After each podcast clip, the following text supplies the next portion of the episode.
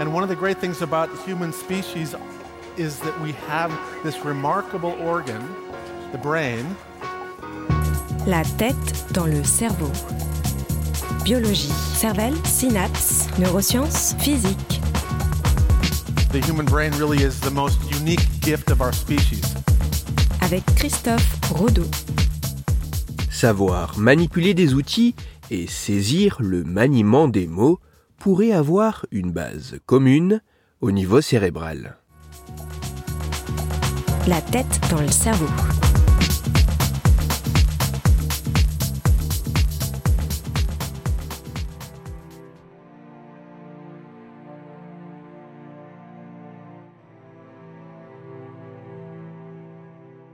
Il n'est pas rare d'opposer manuel et intellectuel comme si les personnes qui se plongent dans des livres et celles qui s'adonnent au bricolage avaient un fonctionnement cérébral diamétralement opposé. Et si, au contraire, la manipulation des outils et la compréhension du langage avaient, en réalité, une base cérébrale commune.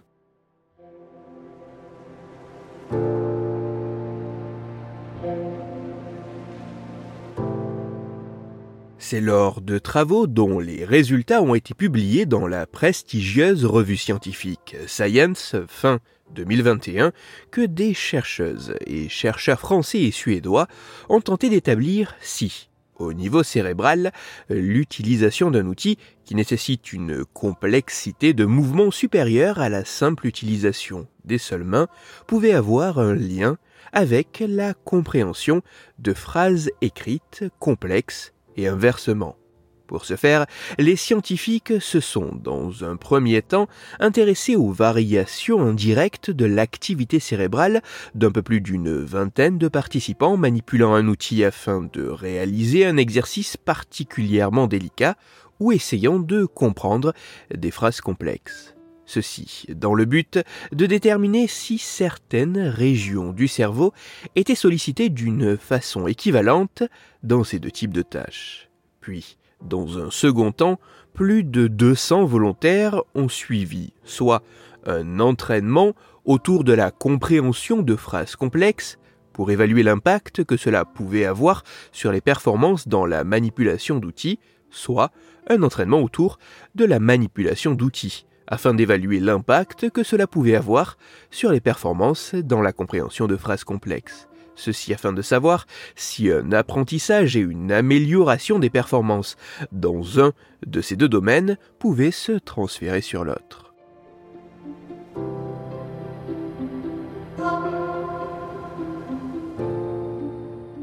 Les résultats de cette étude montrent tout d'abord qu'au niveau cérébral, il y aurait notamment un ensemble de structures localisées profondément dans le cerveau, nommées les ganglions de la base, qui semblent voir leur activité assez spécifiquement augmenter lors de la compréhension de phrases complexes et lors de l'utilisation d'un outil demandant un mouvement d'une complexité supérieure.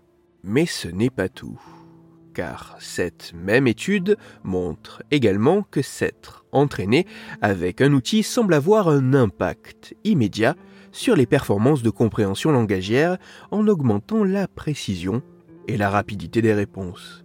De même, un entraînement sur la compréhension de phrases complexes apparaît avoir un impact sur les performances de l'utilisation d'un outil pour effectuer une tâche minutieuse.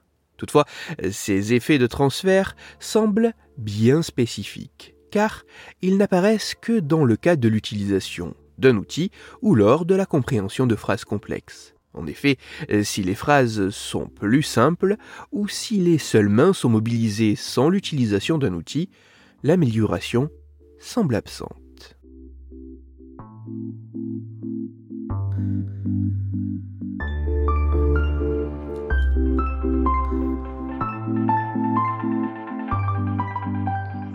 Cette étude semble mettre en évidence l'existence d'un lien ténu entre la complexité des mouvements nécessaires à l'utilisation d'un outil et la compréhension de phrases complexes à la syntaxe particulièrement alambiquée. même si ces résultats demandent à être retrouvés et approfondis par d'autres scientifiques sur plus d'individus dans des contextes plus divers, si les conclusions de cette étude venaient à se confirmer, cela pourrait potentiellement ouvrir de nouvelles pistes, à la fois pour une meilleure prise en charge des personnes ayant des troubles moteurs ou du langage, mais aussi pour favoriser l'apprentissage manuel et langagier.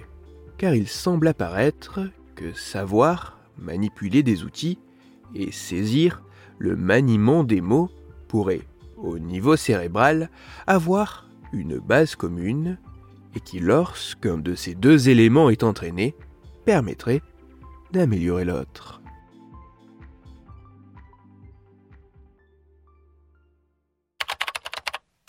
Pour aller plus loin, je vous renvoie vers un article disponible gratuitement en ligne qui a pour titre Légèrement survendeur, bricolé pour mieux parler. Il est écrit par Laure et il est à retrouver sur le site lejournal.cnrs.fr.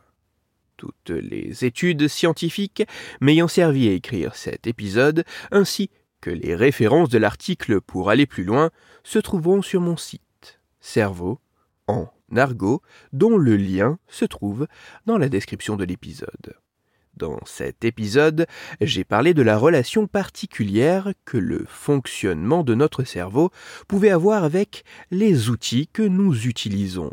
C'est pour cela que je vous invite à écouter l'épisode numéro 78 de la tête dans le cerveau. Dans celui-ci, vous pourrez découvrir ou redécouvrir qu'un outil tenu en main pourrait être traité par notre système nerveux et notre cerveau comme une réelle extension sensorielle de notre corps. Pour continuer à échanger, vous pouvez me retrouver sur les réseaux sociaux, sur YouTube ou me contacter par mail. Tous les liens sont dans la description de l'épisode. Si pour vous ce podcast est gratuit et sans publicité, pour moi, il représente plusieurs milliers d'heures de travail et me coûte quelques centaines d'euros chaque année. Alors un très grand merci à toutes celles et ceux qui prennent le temps de me faire des retours, de partager mon travail sur les réseaux sociaux et de me laisser de très sympathiques commentaires et 5 étoiles sur les plateformes d'écoute de podcast. Christophe Rodeau la tête dans le cerveau.